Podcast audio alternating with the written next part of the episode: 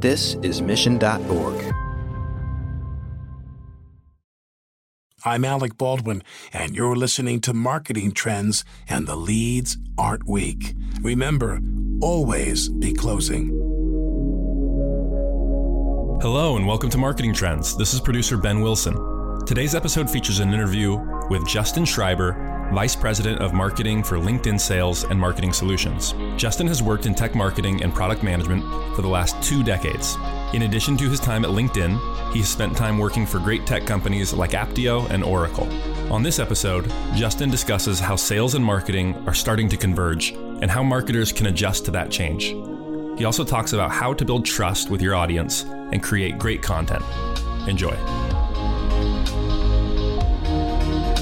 Marketing Trends is brought to you by Salesforce Pardot, B2B marketing automation on the world's number one CRM. Are you ready to take your B2B marketing to new heights? With Pardot, marketers can find and nurture leads, close more deals, and maximize ROI. Learn more by visiting pardot.com slash podcast or click on the link in our show notes. Welcome to Marketing Trends. I'm Ian Faison, Chief Content Officer here at The Mission. We are in an undisclosed location. I guess we can disclose the location. I location. think we can disclose the location. We're LinkedIn here in downtown sunny San Francisco. And to my right, Lauren Vaccarello, what's going on? Not much. Thank you, Justin, for for having us to your office today. Absolutely. Glad to have you guys here. So, Justin, we want to get into all things your background. Uh, we want to talk about the convergence of sales and marketing, the types of tools that LinkedIn has provided for a long time now to both marketers and salespeople alike. We'll, we'll touch into a little bit about trust. Uh, it's something we've talked about a bunch you know here on marketing trends and how important that is for marketers to be able to engage the right way so first let's get into it share a little bit about your background how'd you get into marketing Boy, it was uh, uh, to steal a lyric, a long and winding road. Yeah. but I am certainly happy that I'm here. I actually started off in products way back 20 years ago, joined Siebel, and I was building product for their SFA, uh, Salesforce Oh, Automation wow. Platform. Had a great time doing that and found myself talking to customers a lot about the products that I was building and eventually found my way into product marketing and then from there marketing. I think though the the common thread is being able to engage with audiences with customers, understand their pain and figure out the solutions that are going to help them out. Last episode actually not last episode to the listener but uh, in a previous episode lauren um, lauren made a reference offhanded reference i was like no this is like a siebel implementation and and we we all laughed we're like And i don't think i think that might go over a few people's heads and then we realize I might have dated myself in the number of years I've been in the old valley. school. It's yeah like, but I was trying to articulate. Uh, never mind, guys. Going old Ne- school. Never mind. But Gotta- it's got to go back to the classics. You do, and it's it's nice to know someone else who was sort of the early F- SFA world. And I worked at I started at Salesforce about ten years ago, where Siebel and SFA were things you actually spent a lot of time thinking about, and then the world changes and evolves. I, I don't know how deep we're going to get into all of my uh, career mistakes and fumbles, but I remember being at Siebel and one of my colleagues coming up saying, Justin, you got to check this this company out. It is awesome. It's called Salesforce.com and it is the future. And this was when Siebel was like a billion plus Yeah. and Salesforce was literally barely a blip on the radar. And I blew them off, and the rest is history. You you don't know what you don't know, but clearly now uh, now that you're at at LinkedIn, you you definitely Yeah, I Definitely feel found I a feel good one like here. with with the LinkedIn move, I've been able to come back and uh, find my way into a great spot again. It is in the um knock on wood. There's no shortage of opportunities right now. And it's why I love being in tech and being in marketing because there's so much new exciting technology happening. There's so many interesting places to go. And you know, careers are long. Yes, yes, indeed. so tell us about your kind of uh, scope of roles and responsibilities here at linkedin right now So we have multiple solutions that we deliver to help customers engage and, and grow their businesses. I'm responsible for marketing for our sales solutions business and for our marketing solutions business. And can we spend a little bit of time geeking out on how great LinkedIn sales and marketing products are that I you can spend as much time as you want about that. I I'm gonna caveat for you know my 30 second regular tangent in every episode of, you know, having been a, a buyer and a marketing buyer since Siebel, Ian and I were talking before before the episode about how publishing has changed and how marketers buy has changed. And I remember when I first started buying LinkedIn marketing products, the CPMs were so much higher than everything else, but the quality was so much better. Yeah. Your degree of targeting and LinkedIn was one of the first places you could really buy targeted advertising. And as a B2B buyer, it was like the the holy grail in so many ways and they how do i i know exactly who my customers are how do i get in front of them and has just become table stakes for the marketer and then you have linkedin sales solutions which if you're a seller and you're not using linkedin sales navigator i don't know you maybe should change companies you may be doing something wrong but i just i find it fascinating of how you build products and market products to a point that the potential buyer doesn't know a world where this doesn't exist. And then how you continue to be innovative with marketing where you have almost total market saturation. So uh, there are different opportunities, different challenges in our marketing business and in our sales business. From a marketing perspective, we, I believe, occupy a very unique space. Mm-hmm. We have uh, amassed an incredible number of members. They trust us. First and foremost, we want to make sure that we respect who they are and what they have shared with us. But we also are constantly figuring out ways that we can create value for them. What they share with us allows us to offer up companies and brands an incredible resource in terms of the ability to target audiences that are really relevant. And I think one of the secrets to success that LinkedIn has been able to offer is the ability to find that relevant group of people, reach out to them in an appropriate, non invasive way, and really convey value. One of the challenges we face in that business is obviously there are some juggernauts out there, juggernauts out there on social media that are really grooming the marketer to think about we call them vanity metrics, mm-hmm. clicks, totally. You know, the size of the audience. Completely. And you mentioned that our CPMS are higher, but at the end of the day, if you look at the actual leads that we're yeah. generating and the revenue, the ROI is very strong. A hundred percent. And this is what, and with the vanity metrics that kill me are as a as a marketer, you should be focused on, and I'm going to steal this and not quote who I'm stealing this from because it's my favorite phrase is marketers should care about metrics you can buy a beer with. I can't buy a beer with clicks. I can't buy a beer with impressions. mm-hmm. I get closer with leads. I can definitely do it with revenue.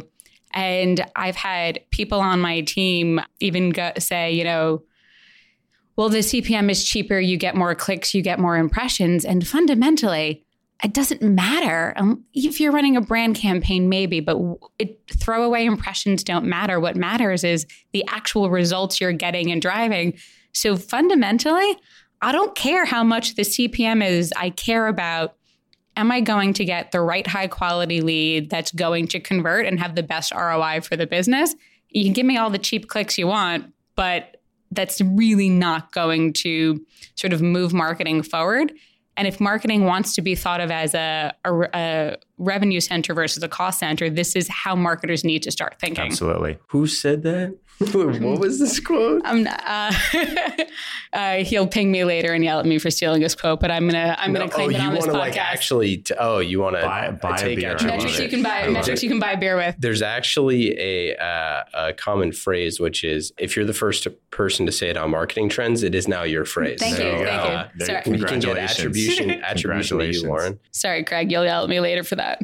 um, yeah. So I think it's really interesting that you see, you look into two different sides of things. You look into sales tools and marketing tools. There's obviously this convergence of sales and marketing happening, specifically as you look to products that are self serve. How do you see these two things, these two uh, roads converging in the woods here? And also, like, what is this? Look like in terms of you know marketing carrying numbers carrying a number themselves instead of sharing it or that role of you know the head of sales and head of marketing who sometimes are joined at the hip sometimes aren't really being joined at the hip with kind of a shared shared number a couple of interesting data points just to support the fact that sales and marketing are converging. We obviously have access to information about people's titles. And what we find really interesting is to look at how the shifts or the trends in titles, what people call themselves. We took a look at the chief revenue officer title. And since 2015, people calling themselves chief revenue officers is up by 80%. Yeah, it makes wow. sense. Yep. So clearly this is this is a movement. I just read an interesting survey by McKinsey. Uh, it was actually 2017. They went out and talked to buyers and asked them, "Do you want to deal with a sales professional or do you want to go self-serve?"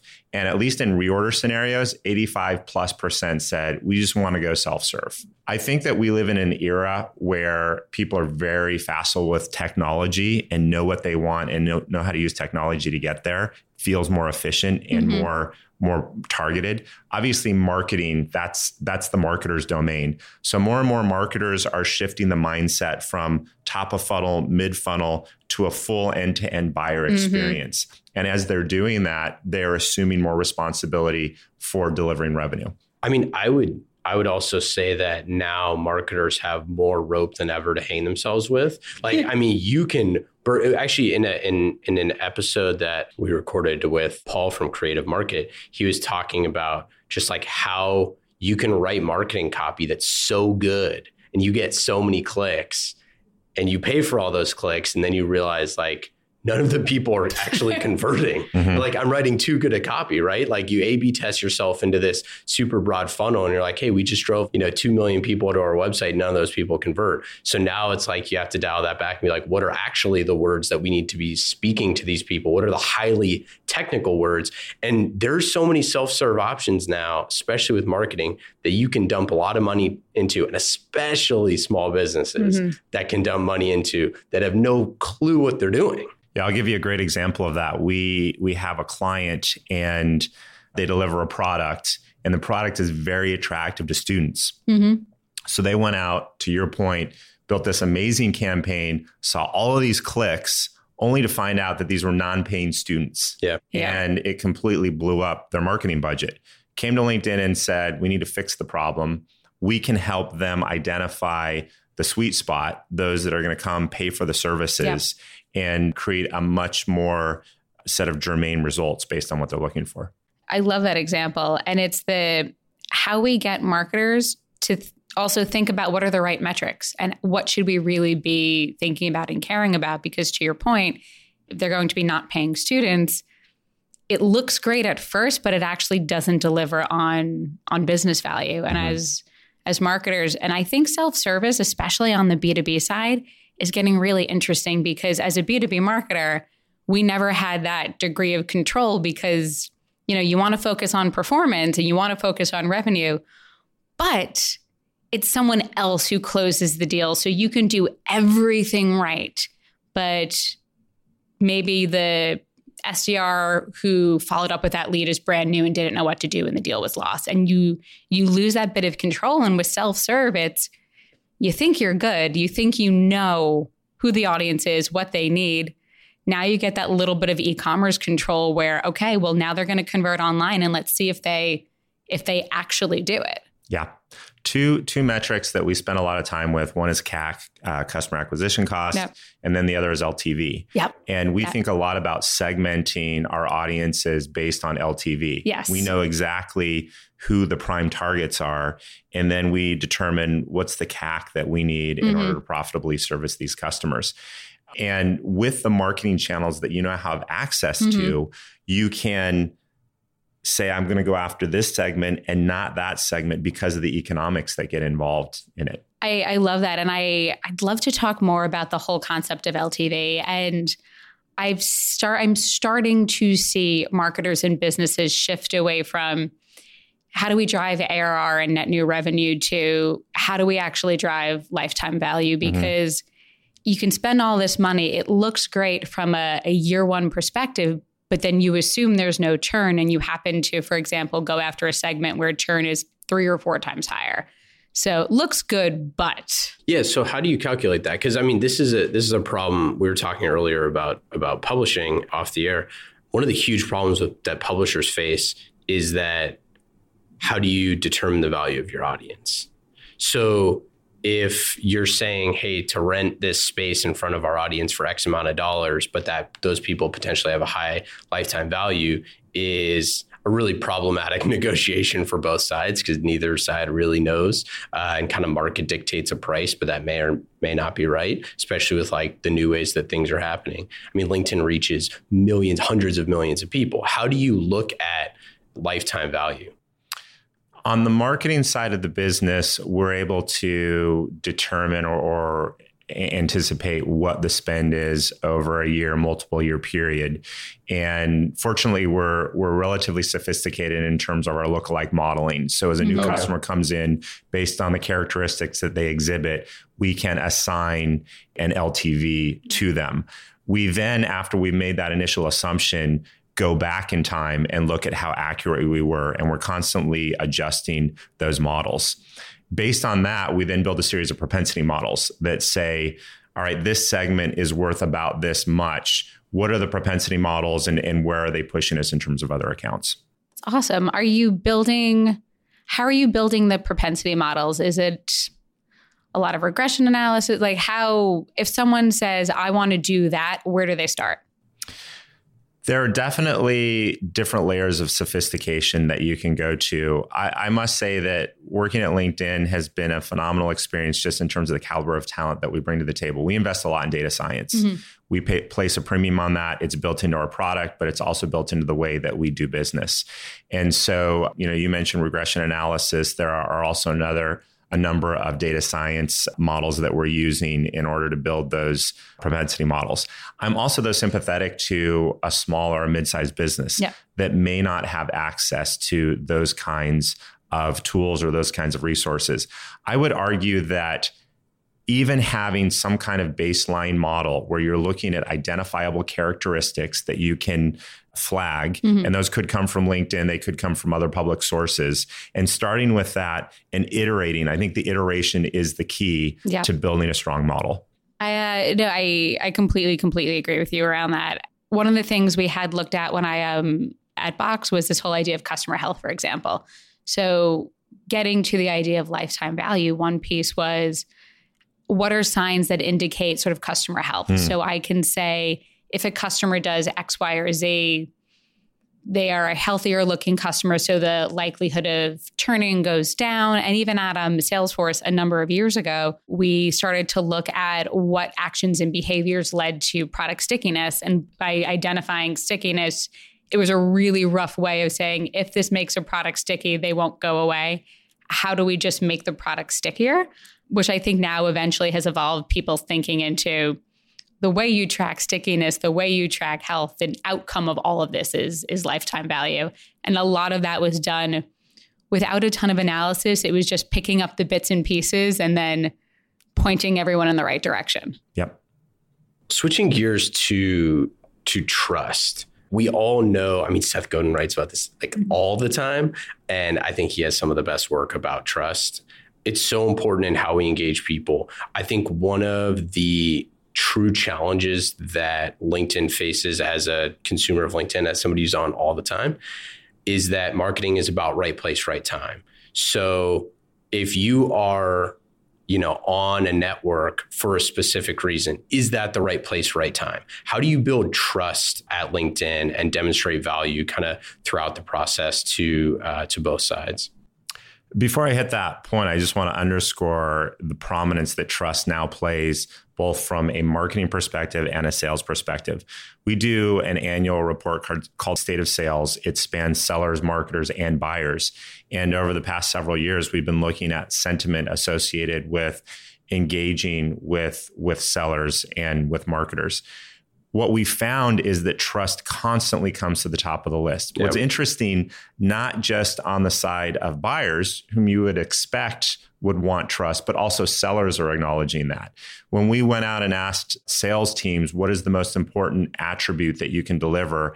It wasn't show value, be consultative. It was, I need to show trust yeah. to the buyers. And then with buyers, over 51% said that trust was the top attribute they looked for. It was even more important than can I get the best price? Can I get the best product? More and more, especially in complex B2B sales, that idea that I need to be able to trust or partner with the individual trumps all other factors that get involved. Yeah, I mean, it totally makes sense. And I think that ultimately that is the one piece of the relationship that is really, really hard to build and self serve. Mm-hmm. Like if you are, if you have a really good sales team that builds a lot of trust, that is the person that the human being that can answer the phone when somebody needs something. And it might not just be something for your product, like literally just needs something. If you're the person who they go to, if you're that salesperson, you're going to win their trust. It's something that's hard to build on self serve. And then how that's a great point. And how Thanks, Summer. You're welcome. You're welcome. how do you see building building trust in a self serve environment? Is it the role of brand? Is it something else? How do you do it? Where do you see that evolving? You're right. It's certainly different than when you're dealing with someone face to face, but I would argue it's just as important, if not more important. Oh, agree. Yeah. Now, now you can actually assess that individual that you're talking to. So we think a lot about trust in a self-serve environment as well.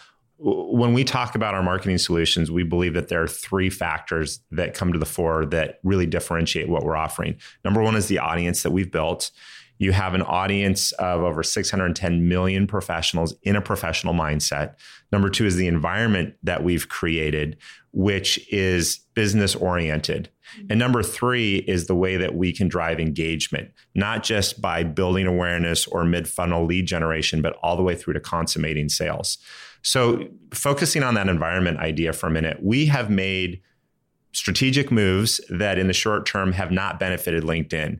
We recently said we're not accepting any political ads. Yeah. Mm-hmm. That was a revenue stream that we cut off. The reason that we did that though is we said that doesn't really fit with our core focus, which is bring a professional mindset. And so we're willing to forego that revenue because we want to create an environment where people can come and engage on professional issues. We're very conscientious about the kinds of engagement that happen on the platform. And what we love is that it's also to some extent self policing. You'll frequently see members raise their hand and say, hey, not appropriate for LinkedIn take it someplace else. Mm-hmm. But those are just two examples of how we are really investing in the environment to create a place where you can come and feel that there's an element of trust there. How much do you think, and this isn't meant to be a gotcha question, so I don't want it to feel that way, but mm-hmm. how much do you think like time professionals should be spending on LinkedIn? Because I think that there is this amount of, you know, as a salesperson and as a marketer, there's so much rich data and information on LinkedIn about the people. Like you see their actual behaviors, you see the things that they're sharing and liking, the things that they're interested in. And ultimately, like it allows you to be a more empathetic person, to build trust faster and all that sort of stuff. But there's kind of the other side of that where it's like, I'm sure you have all sorts of information on like how much time buyers are spending on and off the platform. And I guess I, I, I, shouldn't say like how much time should the average person spend on, how much time should the marketer spend on LinkedIn looking for things like that? I think it does start with the members though, because that's the audience that the marketer is going after. I could obviously throw a number out and say this is how much time I think you should spend there. Really, at the end of the day, that doesn't matter. What matters is how much time do members feel like they should spend on LinkedIn. Mm-hmm. What we're excited about, we have we've actually stopped really focusing on sheer volume. We have a lot of members on the platform now, but what we really care about are engaged members coming back on a consistent basis and spending quality time on the totally. platform. And what we've seen is that engaged quality members is up 50% year over year. And that's because of some very concerted efforts that we've made on our side. One of the things we focused on is shifting away from this idea that you come to LinkedIn to find a job, you come to LinkedIn to connect with that one person that you need to open a door. And we've really tried to focus on giving you the information that you need to be on top of your game. So we now hear people will say, for professional news, I come to LinkedIn every morning because I find that's where I'm going to get not only the news, but the commentary that I need to really show up at work effectively. And so it's maneuvers like that that are really helping us to see greater engagement. If we have an engaged audience that is in the domain that you care about as a marketer, you're absolutely going to want to be spending a lot of time focusing on that. And I, I think a lot of that for me goes back to the the focus on driving value and adding value because a lot of what you've described is how do I create this really high quality environment for the users who go to LinkedIn? How are they highly engaged? And they're highly engaged because you're providing access to content and information that is highly valuable, makes them more effective at their job, more effective at their day. And it's just this interesting thread that keeps coming up the more and more uh, marketing leaders we talk to of if you start with the user and providing value to the user and deeply know what value you can provide, all of these other good things start to happen and start to stem from that and getting 50% more engaged users on a platform of 610 million people is extremely significant. That's right. And indirectly, as they engage on the platform, they're telling you as a marketer what they care about. Absolutely. If I'm engaging with this content, if I'm talking to these people, if I'm making these comments, guess what? I'm interested in this topic. It's probably appropriate to come and talk to me as a company about that. So the, the, the beauty here is there's an ecosystem. The more the better job we do at engaging the members, the easier it is for marketers to come and engage with them as well. Absolutely. And then as a, a, marketer and as a buyer, I'm now getting access to a better pool of potential leads that are paying more attention or more engaged. I can target them better. And then ultimately, I'm probably willing to spend more, buy more, do more because there's more to do. And my see my customer lifetime value is only going to go up over time because I'm getting more and more out of it as the buyer. And we're doing at the same time where the user is actually really happy with how all of this is is working out. That's right. How do you feel about content as it relates to the ecosystem on LinkedIn? Because it seems like there's a certain level of sharing that happens of like thought leadership of things like that obviously with like things like um, you know linkedin publishing and, and, different sort of things that are kind of accelerating some of those topics spreading across linkedin in a quick way. I think a lot of people go there to discover things about their industry about their buyers about all this sort of stuff is there some way that like content creation and discovery on LinkedIn will shift as marketers can be able to use that in a more effective way? Content is extremely important. I think that the level of play is constantly elevating as the audiences become more sophisticated mm-hmm. and are able to distinguish between a beautiful glossy piece that's been put together really to a large extent as a vanity piece and something that has really hard-hitting and, and substantive perspectives that are offered. So we see, no surprise, that the content that really resonates is that content that is thoughtful. People have invested in it. It might be a primary piece of research that it's featuring. It might be reaching out to an expert and pulling their point of view in. The other thing that is really on fire right now is video. Yeah. Mm. What I love about video is that audiences really want authenticity. And in many cases, the video that is the most impactful is that iPhone that got pulled out in a special moment to capture something and the audience feels like they're right there. Mm-hmm. So there's certainly a place for the high production quality, um, and you're always going to see that. But I love the fact that now there's a democratization where real quality, meaning the substance of the content, wins out over high production value. I'll push back a little bit on that with the fact that the right people who do that do a really good job at it. And you've seen this with like certain people who have kind of that perspective of like those those important moments or those type of really engaging insightful thoughts. I think the other side of that is people trying to play the algorithm with selfie videos. And again i have nothing against that. Do your do your thing. Live your best life you know? Let your freak flag fly. But i think that there's a level of self policing that the market will continue to do of people that are just getting on there, getting on a video and be like, hey, what's up, everyone? And like, dude, it's been 35 seconds. You haven't actually said a word yet. Yeah. Um, stuff like that, where it's like the long tail of that will like weed out. And the people who are truly good at it, who like might seem amateur or might be amateurs at creating content, who are actually exceptional. I mean, you know, every, people talk about like, you know, Gary Vee does this stuff all the time, like walking through airports and all that sort of stuff, you know, but that sort of thing where it's like there's a certain level of consistency and authenticity to t- content like that. But I think that there is a definite downside of like, you know, the random person who's doing selfie videos every day that doesn't actually substantially create something meaningful. And hopefully that gets weeded out as you look at the amount of engagement with those kinds of videos. I think they're going to continue to go down. There's certainly a bit of a cat and mouse game as people try to uh, reverse engineer the algorithms. Mhm. Simultaneously, though, our team is very cognizant of that and is modifying the algorithms accordingly. So, What was the the like bro poems or did you did you ever see this the the like broetry? Did you ever see this? No, Lauren? not the target audience. This was this thing. So basically, the algorithm was such that, and I I don't I'm not saying that this is the LinkedIn stance, this is the Ian stance, was something along the lines of like basically long form, non linked, single sentence posts did really really really well. And so it was ended up being called broetry, which is hilarious. But it was like this like today was the worst day. I talked to a customer. It was close to a three million dollar deal. It didn't happen.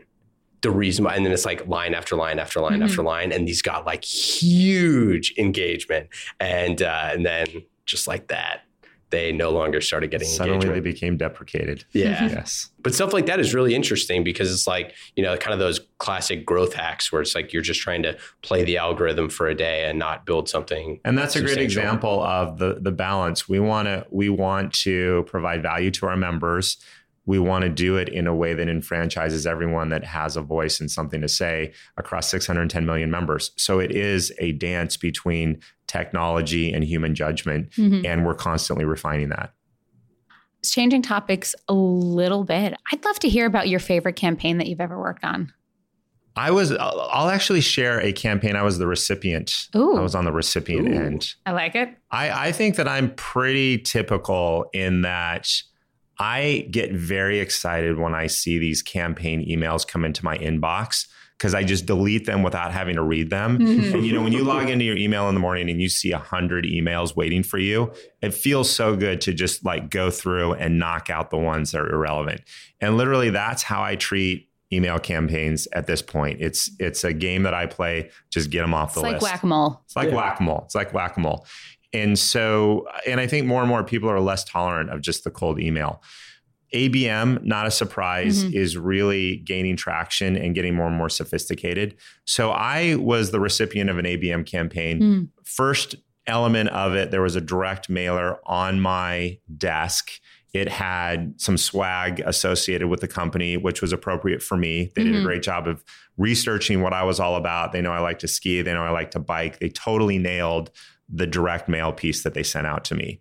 The second was thing that they it? Did, gotta it was, it it was was. a North Face jacket. Oh, that's cool. And I recognize that like everybody's not going to get a North Face jacket, but Mhm. this comes back to the CAC and the LTV conversation that you have. And no, for, we, ta- we talked about this. I mean, we literally Yeah. talked about this exact thing where like you're going to sit there and spend, you know, $170 on a Facebook ads campaign. You could just send a, like, I don't know if we said a jacket, but it was something like that. Like you could just send a jacket to your prospect and you're going to get their attention more than this Right. Facebook campaign. It had a tasteful logo on it. Mhm. I went around, I showed everybody in my office. Obviously, I'm into direct mail, so I showed my direct mail team. You guys Nice. got to check this yeah, out. yeah. How many impressions are they getting against people that really matter?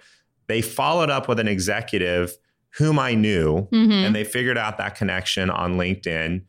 And that individual reached out to me and said, Hey, I just wanted to follow up. We got some great stuff going on. We would love to make the connection. Mhm. And then from there, I started to get a series of emails with content, some of which were directly related to LinkedIn.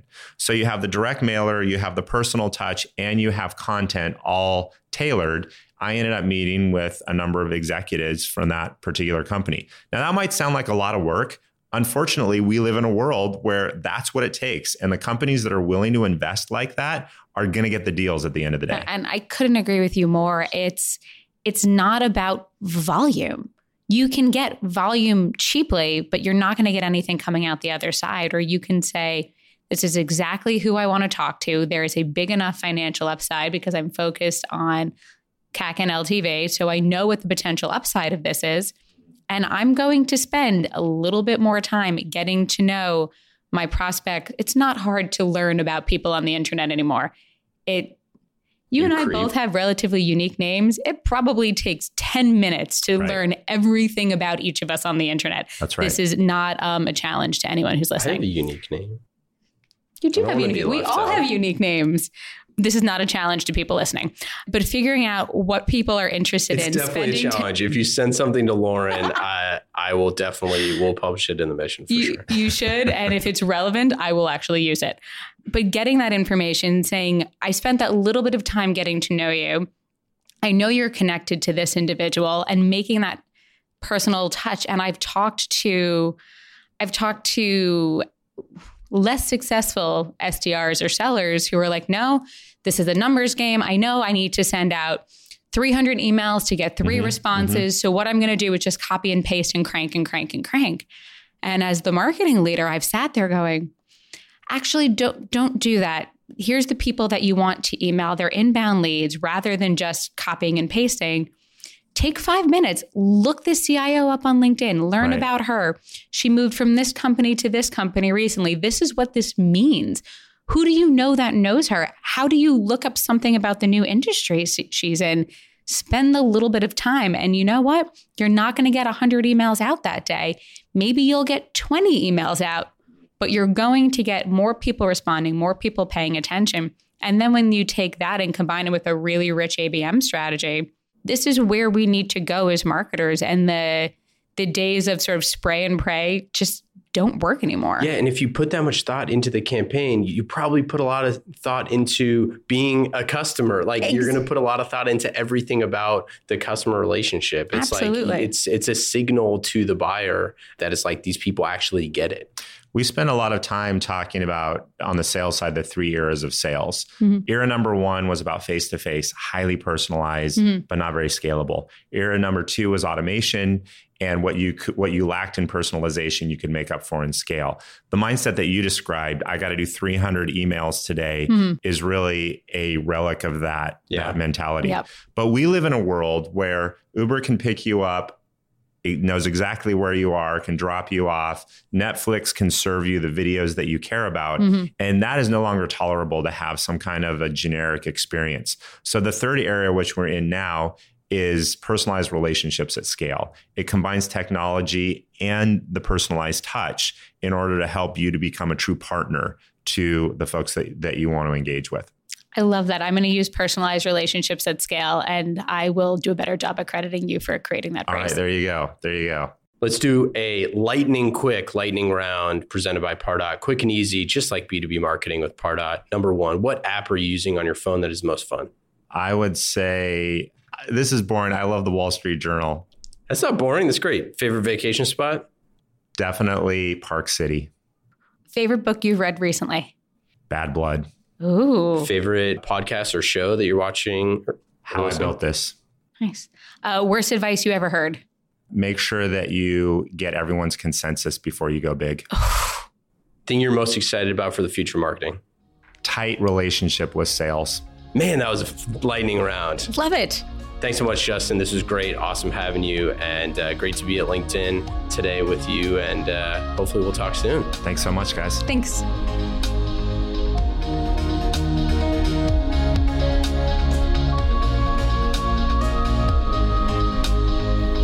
Thanks for listening to this episode of Marketing Trends. Marketing Trends is brought to you by Salesforce Pardot. World class B2B marketers use Pardot to generate and nurture leads, close more deals, and maximize ROI at every stage of the sales cycle. Empower your marketing team to become revenue generating superheroes and let Pardot's data analysis keep an eye on the bottom line. Learn more by visiting pardot.com slash podcast or click on the link in our show notes.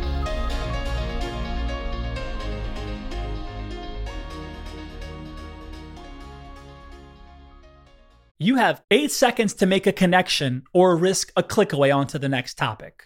The difference lies in your ability to deliver relevant experiences to your audience across devices and across channels.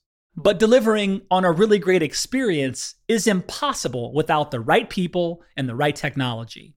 You've got the right people, but your technology choices will make or break someone's experience with your brand.